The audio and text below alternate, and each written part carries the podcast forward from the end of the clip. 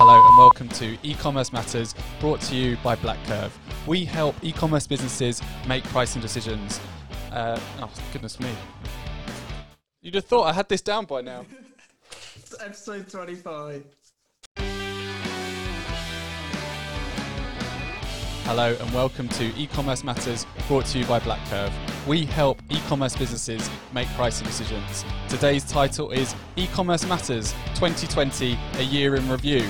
I'm sure some of you out there would prefer the title 2020 can bleep off, but hey ho, it's been okay and ups and downs for some of us. Um, well, we've done 24 episodes, would you believe, Rob, since June, so we've got a lot to cover, and today is going to be one of those recap videos of best bits, so I hope you are ready.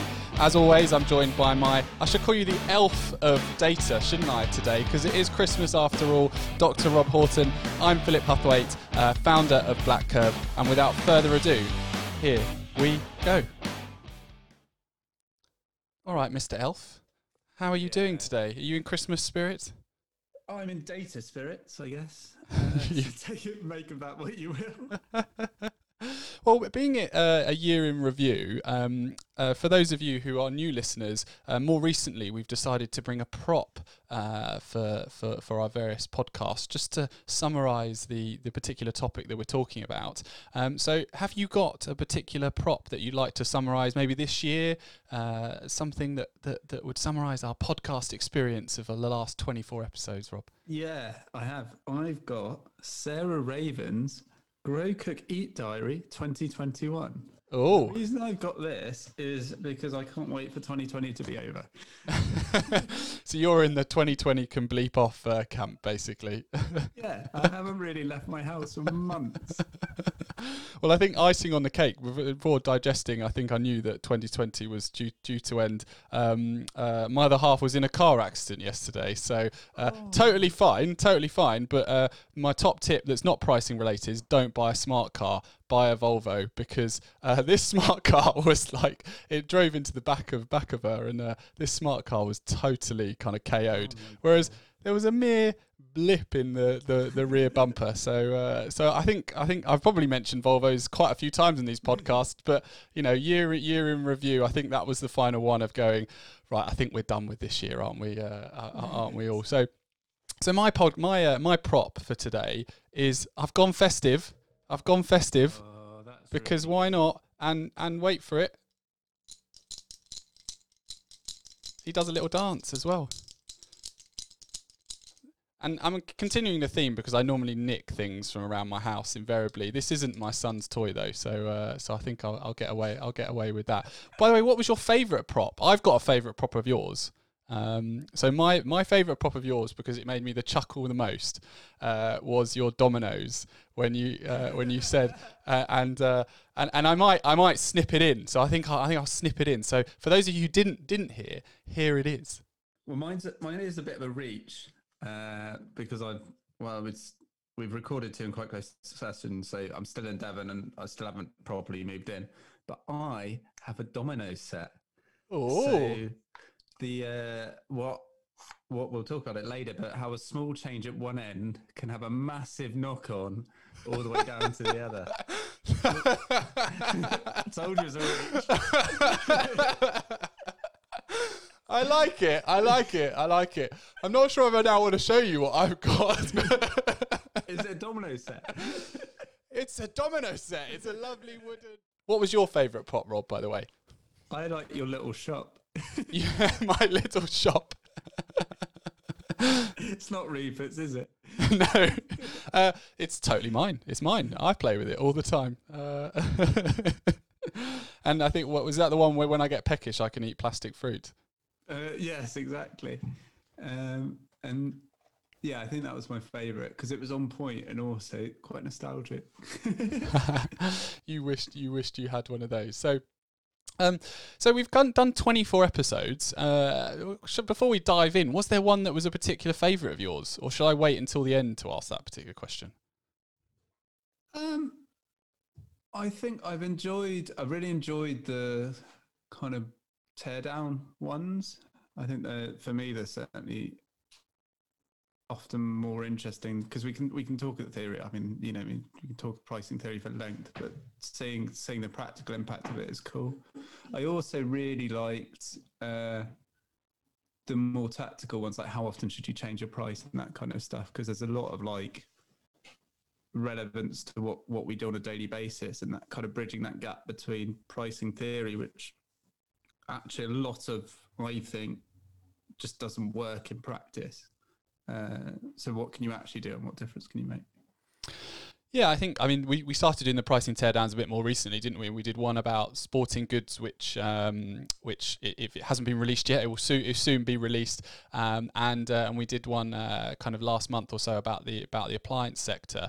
And um, one thing that I was I was quite surprised about is that it the the, the the sectors that are changing price more frequently than others certainly seem to be as we said, it's the appliance sectors, it's the the ones that are selling kind of branded goods that are that are hyper competitive. And that kind of leans itself more to you know your dishwashers your washing machines your cookers. Um, and certainly in the in the teardown and the data that we looked those there was a lot of movement um, there was a lot of movement in those markets. Whereas more recently in the sporting goods sector there certainly seemed to be increased increased stability. Now you know we we, we said in the particular podcast didn't we that we were we were summarizing and looking at discrete elements of time, but um, but it, it it seems to indicate that certain sectors have got a, more mature with their pricing, of, uh, of make it have sort of instilled automation, and they're almost ahead of the head of the curve as well with with their pricing operation.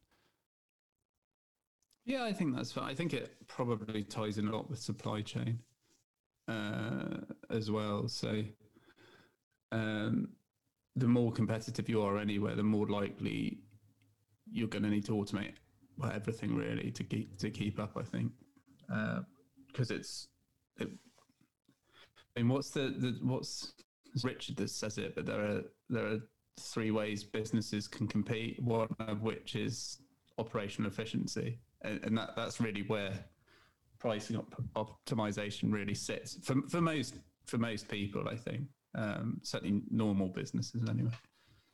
Well, because we've we've said that, and we'll come across automation and efficiency uh, in a in, in a few moments. And actually, we did that right out of the gate, didn't we? On first on our first episode.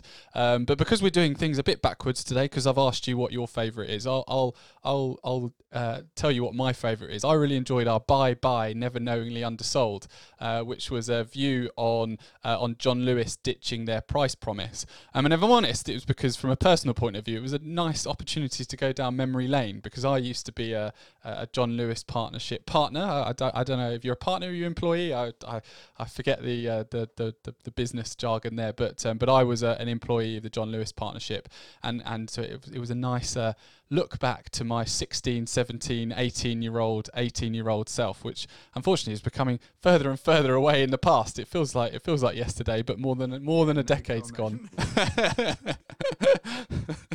Uh, I mean, I can call you the oldie because you're a few months older than me. So uh, we're, we're, basically the same age. So everything that Philip says applies equally to me. I think I've got like six months on him or something. But we're the same school year, so I still work in school years. That's uh, I, I want. I, I don't know what age you suddenly stop working in school years. That was, maybe we'll have that for another podcast topic. it just defines your life. When we're 87 or whatever and sitting in our respective care homes and speaking to each other, we can say, "Well, you you you in the year above or the year below me." That that'll be that'll be the conversations that we're having uh, with our with our other inmates at the uh, the care homes. Um, so anyway, before we before we digress, um, so shall we shall we go through some of these episodes? So we we're not going to go through all 24 episodes. Don't worry, because um, we could be here a while, and we'll do a mixture of um, of us commenting on on what we you know summarizing the points and also don't worry we'll also look back to the um, to the actual podcast titles themselves sorry the podcast clips themselves so the first one there is how often should an e-commerce uh, business change prices? And actually, this was, you know, one of the. Would you say this was a controversial one out of the gate, Rob? I think so, and I think it's something that we're continually learning and refining our view on a BlackCurve. So I, I think well, let's let's roll the clip and then and then we can go into it maybe the frequency with which you change your prices has more of an impact of how well you perform rather than what time or what day of the week you change your prices, which is seems a bit seems a bit bizarre when you think of it, but to a certain extent you're trying to get to market efficiency, you're trying trying to you're trying to trying to win, and you've got to rapidly make lots of pricing changes, especially if you've got thousands and thousands of products on a continual basis to get to that point. Whereas if you change it at 9 p.m. versus 10 p.m. on a Monday or a Tuesday, fundamentally, how many different units are you going to sell in that 24-hour period? Right? Is that going to make is that going to make massive? Is that going to turn the needle for your business? So, so what was the key takeaway, Rob, from uh, from from the episode for you? Um, well, my memory is famously trashed, so uh, my my views might have changed. But I think it was really there's a market frequency um, that you need to to keep up with to stay competitive, and that that really dictates how often you should change your price. Um, my view on that has become slightly more nuanced in that um, I am beginning to believe there is a clear distinction between how often you should be collecting, analyzing, and looking at data versus making an action, which kind of one of those things that probably sounds quite obvious when you say it out loud, but isn't necessarily in the heat of battle. Um, because I, I really believe that you need up to the minute data because traditionally businesses have worked in these kind of cycles. So I do a weekly price sweep, a monthly price sweep, a quarterly price sweep. Actually, your prices could should be able to change at any given point.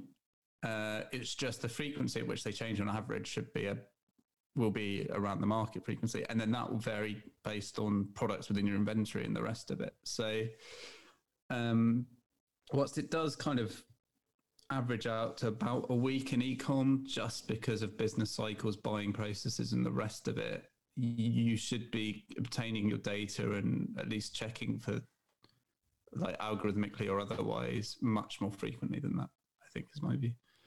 Yeah, I mean, I think if we look back at when we actually recorded that, it was in June, and you know the dust had settled a bit, a bit on lockdown. But actually, even in the first first few months, it of, of lockdown and in a in a pandemic environment, you know, the the more efficient you are, the more kind of gutsy, gritty, the more you've got automated you know obviously it helps if you've got a product that people want but but you're more likely to succeed. You increase your chances of, of success. And and i think the key takeaway that i had from that is that if you look at um, if you look at a lot of retailers portfolios and you do an average across their entire portfolio you know they're changing prices sort of once a month once every two months once every three months when you do an average of all kind of 3,000, 4,000 up to 100,000 or so products. And I think the, the businesses that are doing more successfully, and certainly the ones that, that we've seen, are the ones that have automated their pricing, are, are doing price tests and nudging the price to identify you know what is the right price at any given time and therefore they are they are coming out on top so therefore the key takeaway i took from that was that that by the natural product, the ones that are looking to optimize are making decisions more more frequently, and the byproduct of that is that they're they're kind of coming out on top.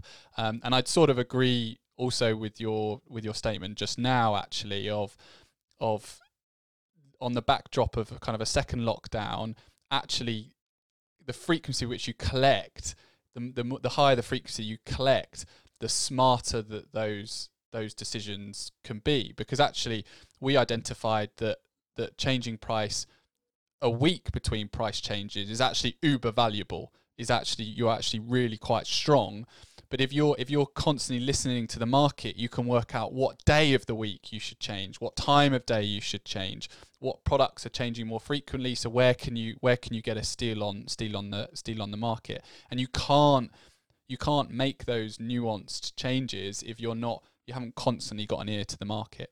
Yeah, and I think it's been a fascinating year for it as well. In that, like, I mean, hand on heart, neither of us would have said could have predicted the kind of the business cycles and how how ecoms changed.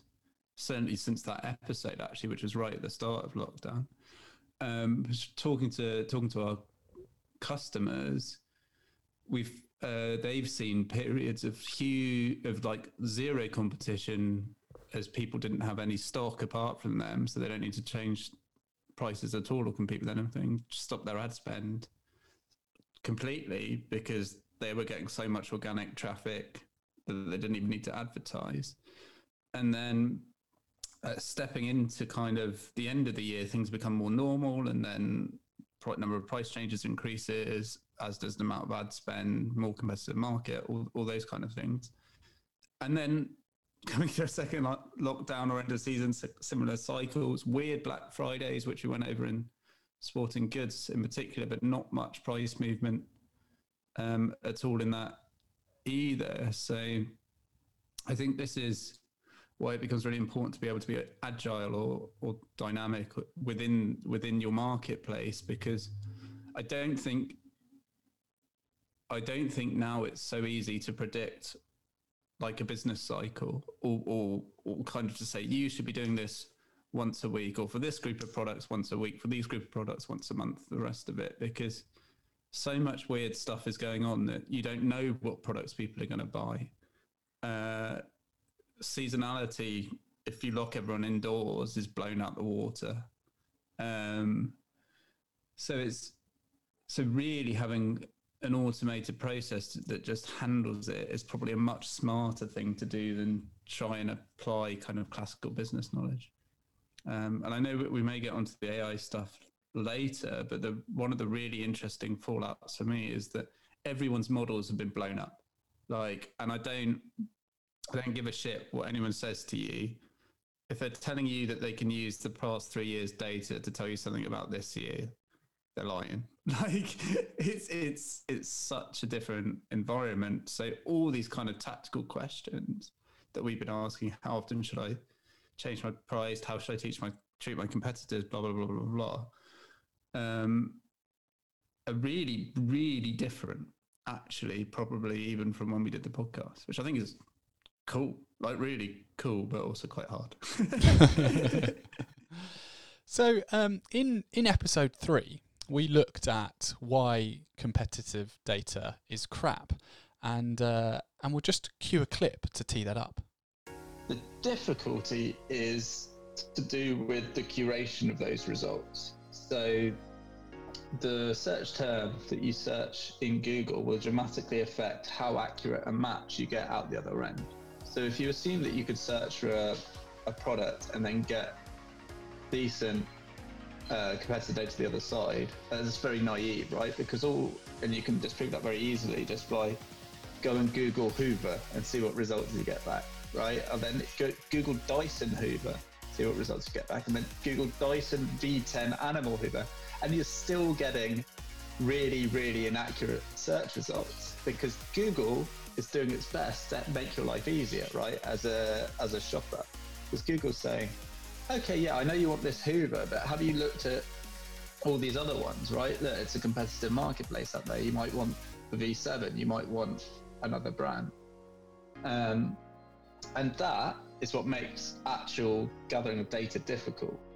Uh, because when you're trying to find a like for like match for a client, if you're not very careful about how you do it, you're going to drag in all that other data that isn't actually relevant.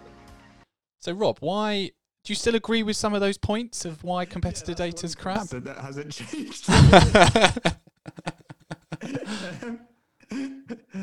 Oh, that's hilarious.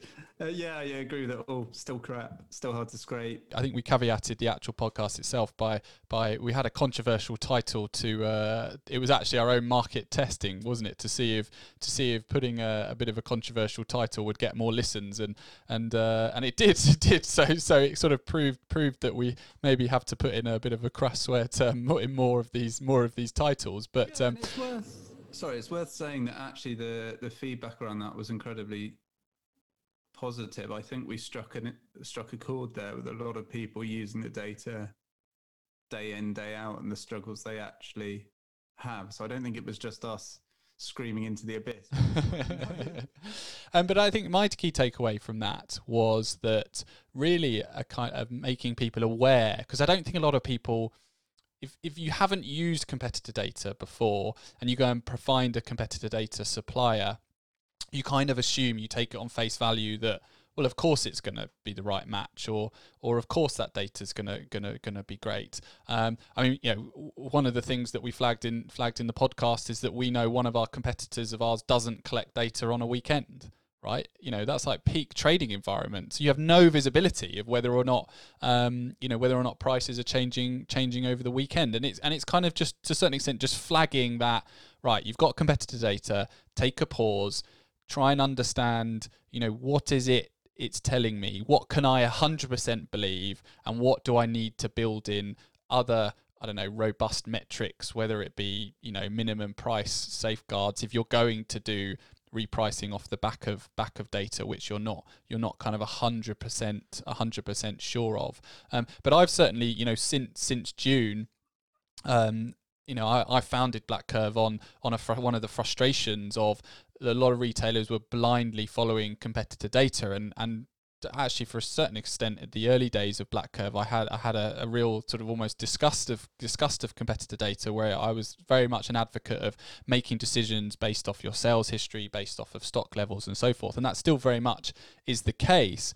But I think it's to come back to what we said earlier around the frequency which you listen to the market, the listening to it. It doesn't mean that you have to proactively you know follow everything.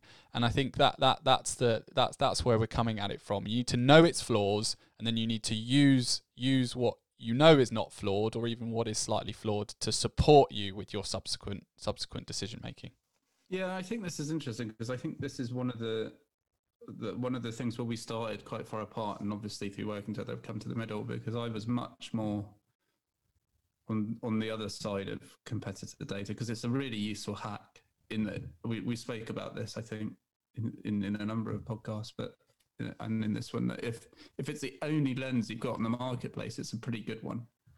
In in episode four, we looked at how relevant is price elasticity now, uh, and I think it was it was recorded in it was recorded in June. Uh, so um, uh, shall we just roll the clip? Price elasticity is sometimes put on a on a pedestal, right? It's uh, almost it's aspirational. It's up there for something that um, that businesses want to want to unearth. And I think sometimes there's a, a bit of a, a, dark art kind of. It's almost like a veil is is is put over it, and um, e-commerce companies and retailers sort of hope that by unearthing, taking off the veil, uh, suddenly they'll they'll unlock all the hidden secrets, and that will that will solve all their worldly problems, and and that is what will help them, you know, unlock um, extra extra revenue and extra profitability. So I'm I'm you know I think I'm I'm quite nervous, I have to say, about uh, about about this particular podcast because certainly uh, I always caveat these conversations that I have with clients that uh, that, that that it absolutely is a dark art. I think I'm not, uh, and uh, but it's got to be used with caution. There's a time and a place for it.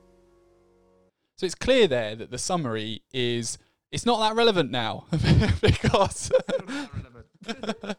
because uh, obviously your previous models that you built, even if you built fantastic uh, price elasticity models, supply chains are constrained, people's buying behaviors are all over the shop you know people are buying completely different things because of lockdown. And actually so so it was quite a it was quite a relevant um, uh, it was very timely that we did that particular title in June. But even if we step away from we remove the kind of covid uh, COVID factor, I'm going to call it now. Um, would you agree, Rob, that that I, people historically are not changing prices enough to use to have a, a reliable model to calculate price elasticity? Yeah, um, I think there are routes to it, um, but I don't think the space is advanced enough. I mean, again, to go back to the how often you changing your price thing. Um, for context, I did some research on some internal data sets, um, and I wanted to look at how many price changes do I need to get kind of what I'd view as a statistically significant price elasticity value. And it's around 80 and at a minimum it's 30 unique price changes um, and that is if you want to do it at a product level that's changing the price every day for a month and most of those prices will be quote unquote wrong uh, and and then even if you do it a category or you can group products it's a it, no one naturally is really changing price enough over a wide enough range um, in the kind of ecom space. So you see, you do see it. We've got um, clients who who do it, but they tend to be more sophisticated or can or have more sophisticated businesses who are happy to kind of take the I don't know sophisticated right sophisticated in terms of the view of pricing within their business, I guess I should say. So they're, they're willing to take a profitability or revenue hit to experiment. Um, I mean, the main thing that I've taken away from it is you you need to change prices a lot to get to a robust uh, to be able to use price elasticity in the way that I suppose it's intended. But if you haven't changed price 80 times as you've as you've alluded to, you can still use it as an indicator of well, hang on, if I've increased the price historically, has that what impact has that had on volume and use that as an indicator to to to price test further or use it as an indicator to say holy cow I dropped the I, I you know I increased the price and sales dropped off a cliff yeah sorry I mean to interrupt but what I'd add to that I think is that if you're in a heavily competitive space like ecom in general like ecom is and it's only going to get more so now I've I mean if you look at the Black Friday data it was all online because all the shops were shut so people can't take that risk. Anyone who wasn't getting online is now getting online. We've been saying that for a while, but they're going to die if they don't. Basically, um, the if you're in a heavily competitive space, the window you're optimizing on is tiny. Like um, it, it's it's a few percentage points in a range. So unless you're selling enough for that to be um, impactful, which most of the people we work with won't be because we we tend to work in the SME space. Um, it, it is kind of not worth the ROI. I guess is what I'm saying. That makes sense. So in episode six, we looked at profit killing competitor pricing mistakes and how to avoid them. Uh, so let's have a refresh of what we spoke about. This was another title test. to come back to the the 50% of the time it is a right decision to follow, and 50% of the time it isn't. That's why I, you know, I don't know if you like this term, but I'm going to say it anyway. I you can tell me afterwards if you don't like it. It's the whole concept of a price skirmish. I think a price skirmish might be a better way to describe it because absolutely there's a time when you should have a bit of a skirmish because you know that you're you're trying to win customers and that price people do decide to buy from that product based on price. It's not a sexy product, it's available in lots of places, people have lots of options to buy it. Therefore, if you if a competitor of yours changes the price, you have to have a skirmish and, and you have to you have to um, you have to follow sometimes or you have to try and set the price and then see if they follow you back right but it's about using the data to then work out when do I when do I stop doing that and I don't just go into this pit of decline? And also when when can I make decisions that aren't completely competitor led? Would you agree yeah. with that or disagree with that? I actually I like it because it, it's price war is too grandiose for what we're talking about. We're not talking about strategic pricing, for want of a better term. We're talking about tactical pricing, just feeling about the marketplace, right? Um, and so it, it is. It's those those little like, um, yeah, th- those skirmish is quite a good term. Those li- li- those little fights you pick, like, oh, I get a bit under. Can they move, or do they? It's we've talked about it before. Actually, it's uh, you can say, are they efficient enough? Like, a lot of the time is can I can I take a little bit? Can I drop a little bit here and just pick up the volume because they're not paying attention? Um, and you have to respond right? You have to respond. Um, but the it, the interesting thing is that if the whole market is moving, I guess, rather than players within the market, that's that's the difference. Nobody's winning, right? Uh, I mean, short term, the consumer's probably winning a bit, but longer term, maybe not, because actually the competitive price music movement says nothing about consumer demand, and I think that that's that's the the key bit. It just says about, like you say, who's got the biggest kahuna? It's you or your competitor. Um, no, we like clever kahunas here, so uh, not uh, not just having big kahunas for the sake of it. Or we were testing. This was was another title test, wasn't it, Rob? We were testing, uh, you know, we were testing the negative title versus versus the positive title. But mm. but that aside, um, you know, what were your key takeaways from from this this particular podcast, or or what are you seeing as some of the the, the more recent competitor pricing mistakes that retailers are doing? I I think it's more. I think a lot of what we said was true in terms of racing to the bottom and making sure that you're using the data sets to protect your margin and working out what you can compete on and what you can't compete on and segmenting your inventory and all of that. Um, I don't think that's changed. I actually think it's become. It went through a period of really, really not mattering, actually, because it was basically down to whether you had stock or not. And if you had stock, you could charge what you want. if you didn't have stock, you could, you well, you can sell it. Um, but no, I think I think this kind of doing a proper competitor analysis and applying it to your pricing um, is hugely impactful. And I actually think it's more impactful than we thought, knowing what we know now, because of what we now know about how the Google marketing environment works. And we'll hold that thought, Rob, because right. we are coming there next. Okay. okay well, that, that's, that's what I got. so in episode 12, back in August 17, August the 17th of August rather, uh, it was published. We we we did a podcast called "Pricing the Neglected Child of PPC." So let's roll the footage. I guess it's because you're so focused on a you want to deliver performance, right? Um, and, and also if to, to like if I was if I was in a retail company, I'd be like, okay, cool, I've got to go deal with this whole monumental task of convincing people that maybe our pricing might need to change in some way, shape, or form. Um, especially if it's for campaigns that are underperforming, like you've done everything possible. Um, so that's why you it's a sense of fear, but I guess the sense of fear should be flipped to a sense of like actually discovery and curiosity. Is that okay? What if we do this? What if we adjust our prices for these product these products? What what would that mean essentially from a, from a performance perspective? And I think when you when you add in pricing to the performance, the overall um, performance improvement or conversion rate improvement conversation, that's when the conversation flips from actually we shouldn't change our prices to actually what can we do? How can we use pricing to improve performance?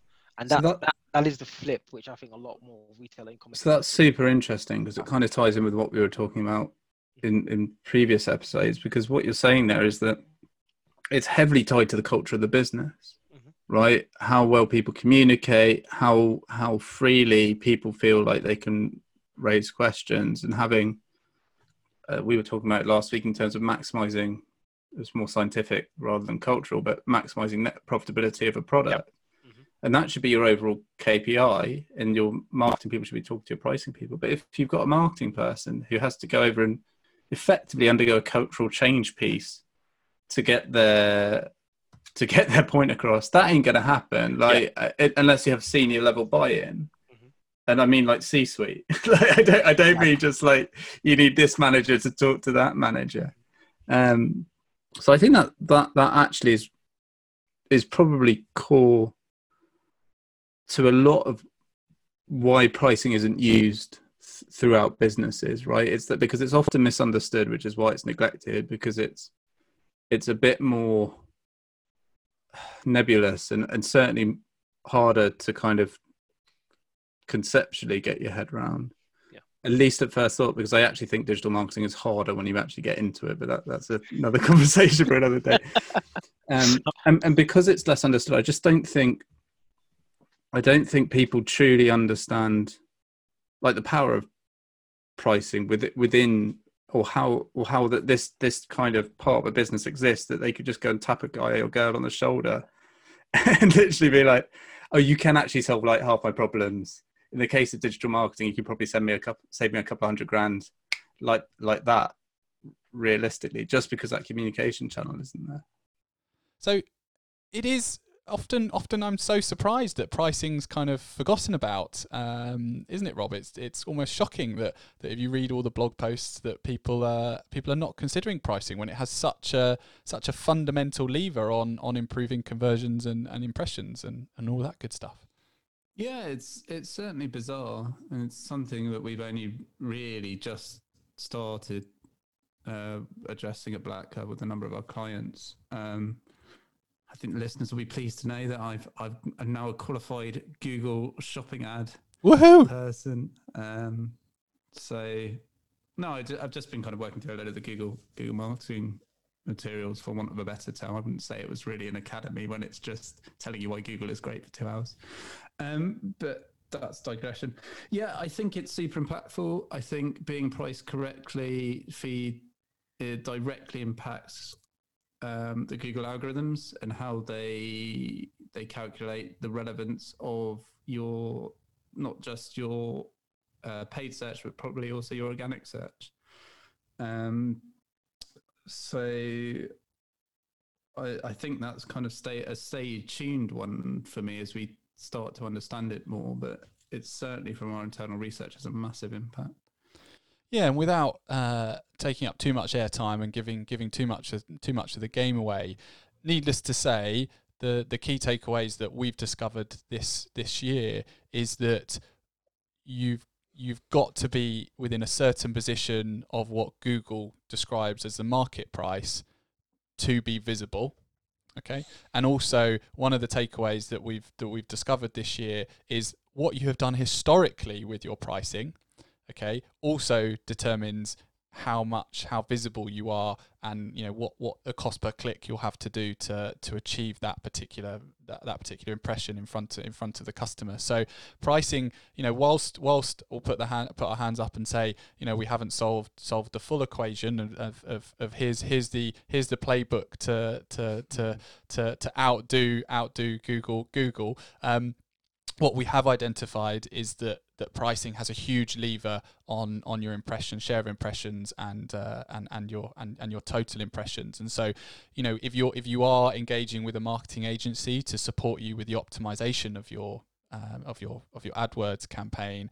Don't underestimate and don't don't forget about pricing in that equation. So we'll stop there because we could could open up a whole a whole conversation. But um but but watch this space and chase stay tuned for future future content from from us. And so in episode 15, uh, my personal favourite, and I've already I've already uh, said said it was was uh, the the topic bye bye never knowingly so bye bye never knowingly undersold um, and this uh, well actually let's just cue the tape I think this is a very smart move because it, it's it's the difference between value based pricing and competitor based pricing, right? In that John John Lewis provides value in a whole host of other ways beyond being the cheapest. From it, it, I find this interestingly because I don't think of John Lewis actually as a cheap brand, right?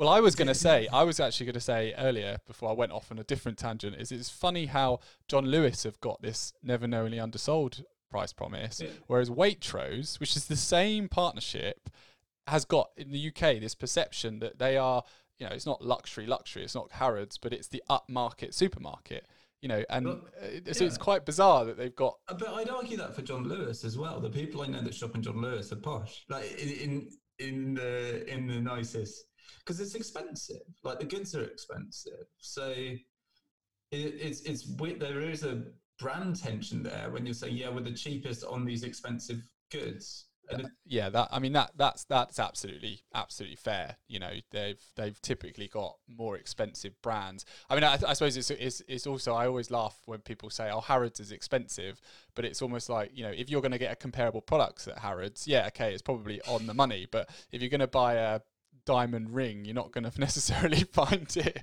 cheaper elsewhere you know because they're and selling luxury is, products This is this again is where the the slogan is weird because you're for me the association with John Lewis is well apart from the Christmas advert is um is quality right? And like uh good warranties and uh, so you I've always you're paying you're buying a better a better quote unquote branded product you're getting a warranty you're getting the customer support and and all the rest of it and that's why traditionally, at least people I've interacted with have shopped there, not because they're the cheapest on that specific product. Um, so it seems weird to to basically have to pick this fight unnecessarily, almost in in because it doesn't lie up with kind of your core brand value. Yeah, I mean, if you think about it, also, you know, like people shop there because it's a one-stop shop. It's a department store. It's just easier getting. You know, you can buy you can buy a t-shirt and a toaster at the same time. I Mhm. mean, you know, and some curtains. It's like it's this crazy, you know, this this this this ma- this amazing product mix. So, uh, and I think this comes down to, you know, I always everyone always talks about the price promise being well, it's trust building. It's trust building. But trust doesn't mean you be the cheapest. If you've got trust, you've got pricing power. And if you've got pricing power, you don't have to be the cheapest. So Rob, what can you what can you remember from this particular this particular podcast? What were your key takeaways? Don't price match. But why why were we so excited about this? I was uber excited, not because it was John Lewis, but I was I was kind of excited because it was John. Lewis. and pricing was in the news, and we've been saying it for months or years in some cases. But um, no, I think it was really interesting in that um, this notion of having to compete purely on price and price being the only reason why someone buys from you, the only driver of demand, is quite simplistic. Um, especially in a fully digital world. Like, to, I know I've been banging on about this and I've been boring the hell out of Philip, but like, one of the key things that Google says, in, and they've got a view on all the conversion data of everyone in the whole world, is that usability uh, of your site um, is is probably the biggest driver for conversion uh, in in general. So if people are buying to you because of experience or uh, brand or or whatever, you probably don't need to match on price and sacrifice the margin there. It may be unsustainable because you may not even be able to compete with other people on it. Um, so that was quite quite interesting to me. I think. Yeah, I mean, if I'm honest, it was because we were talking about John Lewis, but but no, it was it was it was value based pricing out there, front and center in the in the trade press and the the national national news, and that was that was that was great to see that people were um, that John Lewis was recognizing uh, the value that it, and I think they al- I think they already they knew, but they sort of felt well, this promise had been was was inbuilt in our DNA right back from I can't remember the exact date, but it's been around for almost hundred over hundred years, wasn't it? That this that this um this particular price I dug it up. Yeah, Gosh, yeah, I remember. It was a long, long time. long time ago. So I think I think you know naturally you've you've kind of got it ingrained in your DNA, and so I think that was probably why they they they'd waited so long, and it required you know a new um a new chief to to come in and say nope. We're gonna we're gonna do this, but but it was great to see that that businesses were considering the value that they offer for customers rather than just just competing on price as you as Mm. you see. So if you want to hear more, go back to September the seventh as we first started to put on our jumpers uh, this year for for for those uh, for those podcasts. Episode 16, I actually really, really enjoyed, and I didn't. It was one of those ones that I kind of went into, actually, if I'm honest, going, "Oh, if we are we going to have a are we going to have a lot to talk about? Are we are we kind of you know opening up a hornet's nest?" I mean, it was entitled "Are you accidentally price fixing?" So let's uh, let's let's cue cue the tape for that one. Yeah, realistically, you, you have a tool that automatically gathers data from the internet, and then you have a piece of software that will automatically implement that decision. Usually, when a price change has been made, so the tool will recognize that, say, um, a book on a website has changed by 15p, and then if your pricing rule says you always want to be the lowest, you'll drop your price to to either match or or, or undercut that. Um, so if we're talking about price fixing more specifically, uh, say you're just matching your competitors, they make a price change, you match that price change. Um, you both effectively moved your price by the same amount. So I think one of the the bit bits of data that would be in really interesting to get hold of is of the 25% of the market that is react is using technology to react to price changes what technology are they buying? Because you know I, one of the reasons that I founded BlackCurve because there's a, I have a fundamental bugbear on un you know un why why should you follow hmm. your competitors if you don't have to? And this is what we mean by the, the one of one of the outputs of doing that is not only that you're you're you're sometimes you're lowering price when you don't need to so sometimes you're following but in this instance in the, you're accidentally price fixing in terms of you're accidentally increasing the price unknowingly because you're following a move and that's causing a negative impact on the market. Because also are you selling any more because you're making that move? Are you selling you know less? You're ignoring so many other pieces of the jigsaw and and that's what that's what frustrates me. So i would love to know of the 25% of the market how many are how much one one of the easy ways to do it would be to find out how much money people are actually spending on pricing technology and then maybe using that as a lever because typically really basic pricing technology is around about 50 100 quid a month right? Okay? Yeah. and most of those technologies will simply be saying right i want to make sure i'm my market position is number 3 in the market okay as in my prices are always the third most expensive or or the third cheapest whichever way whichever way you look at it or i want to always maintain parity with rob's emporium uh, to, to borrow to borrow a shop from a previous podcast, uh, or Philip's Outdoor Store, right? You know, th- Mhm. these these these are these are the par- and if if if that's all they're doing, is that what we mean by price fixing? Is that is that is that there's a risk there? Is that is that what we mean? That these very Yeah, basic. basically that, right? It's that you're not using any information about supply or demand to dictate what your price should be, which is what you're supposed to do in an efficient market. So if we go around the slightly antagonistic legal question of, of price fixing, it's exactly what you say. You're not actually charging the optimum amount for that product. You're not maximizing profitability. You're just setting a price because a competitor set at a price. So, what were your key takeaways from that, Rob? Um, well, the, the, the, core, the core thing is if if everyone has competitor driven strategies, it's it's possible that you just end up stuck in the same place, or um, which is still possible, still completely possible because I don't I don't think uh, actually suddenly the entire marketplace moved to value based pricing. Most people are still running competitive prices. Um, I do think it's kind of.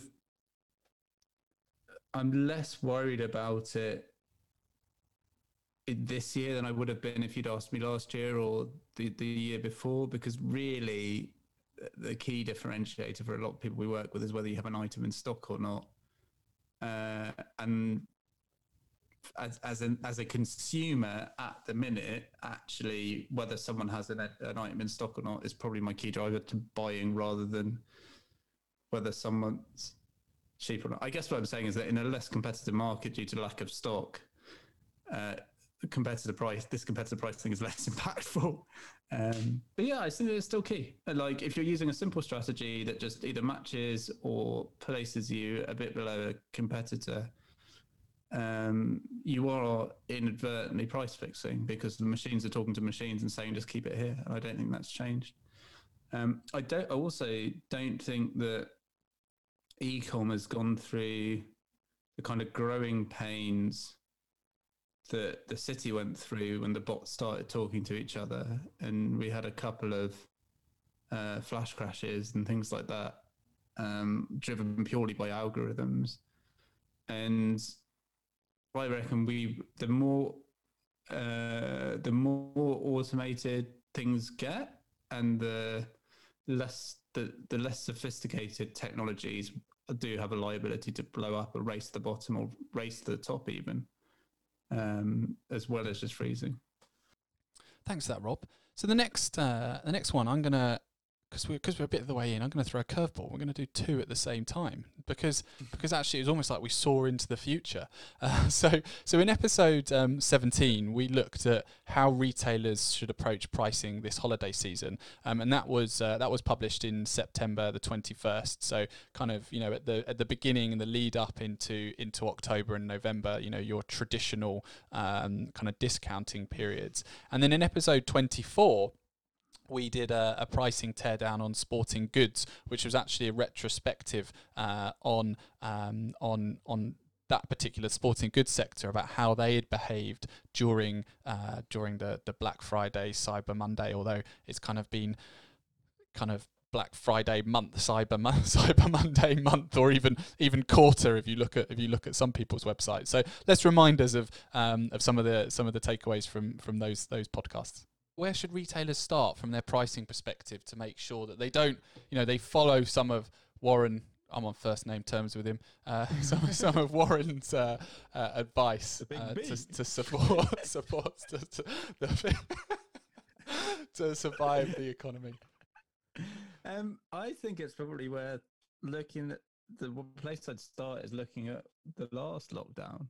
Uh, if I'm completely honest, because the benefit of um, of this one is that we've done it before, um, and uh, you've had some time to cope and put procedures in place, and it should be recent enough, and you should have been expecting it. So.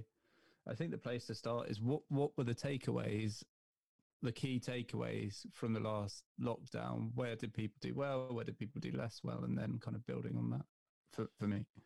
So I think we spoke a lot about supply chain constraints, Mm. didn't we, last times? But I, I think we, we probably should have started a swear jar for, for the amount of times that we that we mentioned it. But certainly, um, you, you, even before we look at pricing as a the, uh, the actual physical pricing decisions, you you got to get your supply chain sorted, or at least get visibility of your supply chain to enable the subsequent decisions to take place. Um, because certainly, um, from the case studies that, that that I was involved in and saw.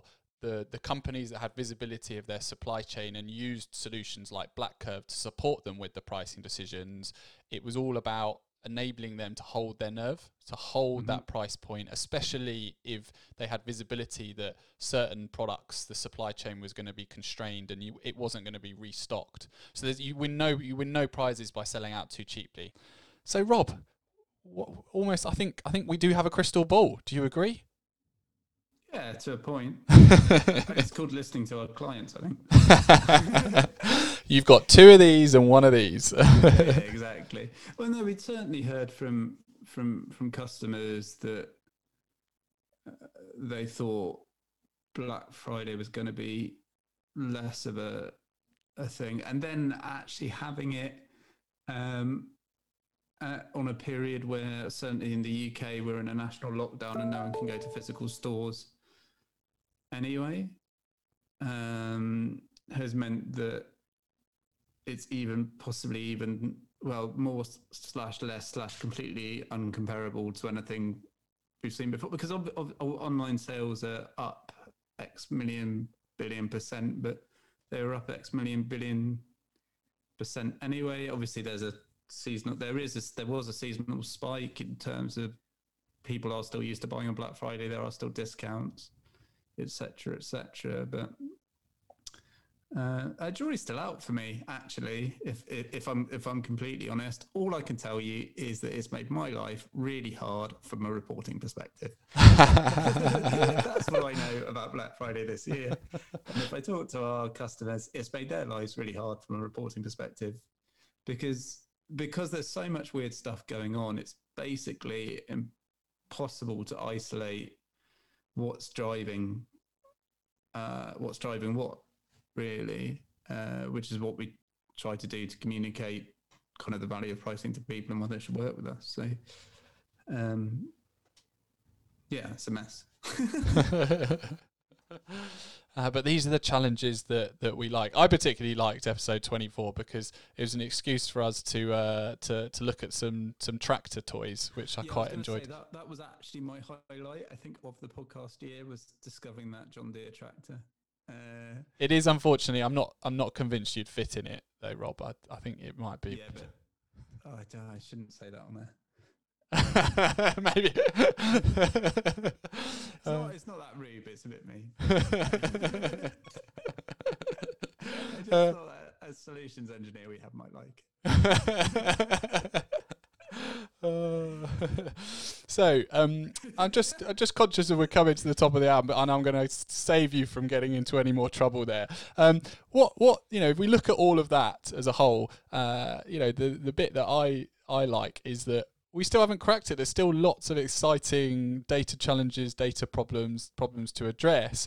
But what's been great to see is that, especially as we've progressed and tried to communicate some of the theory and some of the practices, is that pricing is having a real impact on on the businesses that we're working with, and and and when it's used effectively, uh, it can absolutely hit your bottom line, which is which is great to see. Um, and some of the some of the some of the takeaways that, that I've really enjoyed is work working with um, working with our customers, especially at the beginning of the lockdown when they've been like, holy cow, how are we going to survive this? Um, and you know, and, seeing our rules in action. You know, the the stock rule, for example, of um, where where supply chains are constrained, um, and we've we've enabled them to realise more from that particular sale because the rules have automatically seen into the future and and and and kickstarted it. And that's actually why you know more recently we did episode twenty three of Can AI be used in pricing? And I think you know when when used correctly and effectively um, it can be it can be really powerful. But also what's been really nice and an eye opener eye opener for me is that even at the low hanging fruit even at the early stages of pricing optimization there's huge huge huge opportunities where you're just using competitor data to really get a steal on steal on your competition. But again it's about using that competitor data in the right way and not just taking it on on face value. Yeah and I'll, I'll jump in on that because you said we were going to talk about automation but we haven't yet um, because I, I think price automation for me is the key lesson in pricing in 2020. Because if you can get your pricing automation to perform, let's say, 80%, 90% as effectively as as the human management of it, um, when everything goes to hell in a handcart, you can leave that um, and and focus your human resource on solving like the really hard business challenges in the current trading environment we have. Not take up time kind of manually uploading csvs um, because I think because I think a lot of the time uh, you know, it, it, the automation enables you to rapidly, at scale, repeatably make decisions across your whole entire inventory. In the best of will of the world, even when you're in a non-COVID era, uh, you know, it, it's hard enough to do. But it even proves itself when you're being pulled in sick, in lots of different directions. Yeah, the power of automation. Even, even more important now, probably probably than I mean, we, we actually spoke about this, and this would probably be my my key my key statement I made in the podcast this year is that given the environment now, automate pricing with a simple competitor repricer. If even if you have nothing nothing else, right? If you have the time, optimize it. Fantastic, but you will you will gain that benefit quote unquote immediately, free up resource. I would say use a more sophisticated one that's not going to tank your margins, uh, but but you can quite simply using someone like us um, automate a process, free up a load of time, and get people, focus, like I said, focusing on things like the, the crisis points that actually need human level decision. Because I think the interesting thing for pricing in 2020, just to close that out, is that pr- pricing has played backseat to stock in, in 2020. Normally, and normally it's often the other way around because we're in a we've been purely in a supply driven economy rather than a demand driven economy for once. Um, so it's it's kind of like that's where your energy should be. So being able to to kind of take this other process, automate it at scale, like you said, and the scale is the important bit, like over multiple thousands of SKUs to do it accurately and regularly. Uh, it's a great would be a great place to start, a good thing to do. I think certainly this year. So head to blackcurve.com and hit free trial now. That's uh, that's that's that's how we're going to end it. So thank you very much, Rob. It's been an absolute pleasure. Uh, this is actually episode 25, so I think that's a good way to good good number to end uh, end 2020 on uh, and and roll on 2021. So Merry Christmas to everyone listening. We hope you've enjoyed this year, and uh, and next year is going to be even better. So so from Santa and me, Merry Christmas, and look forward to working you next year. Take care. Bye bye.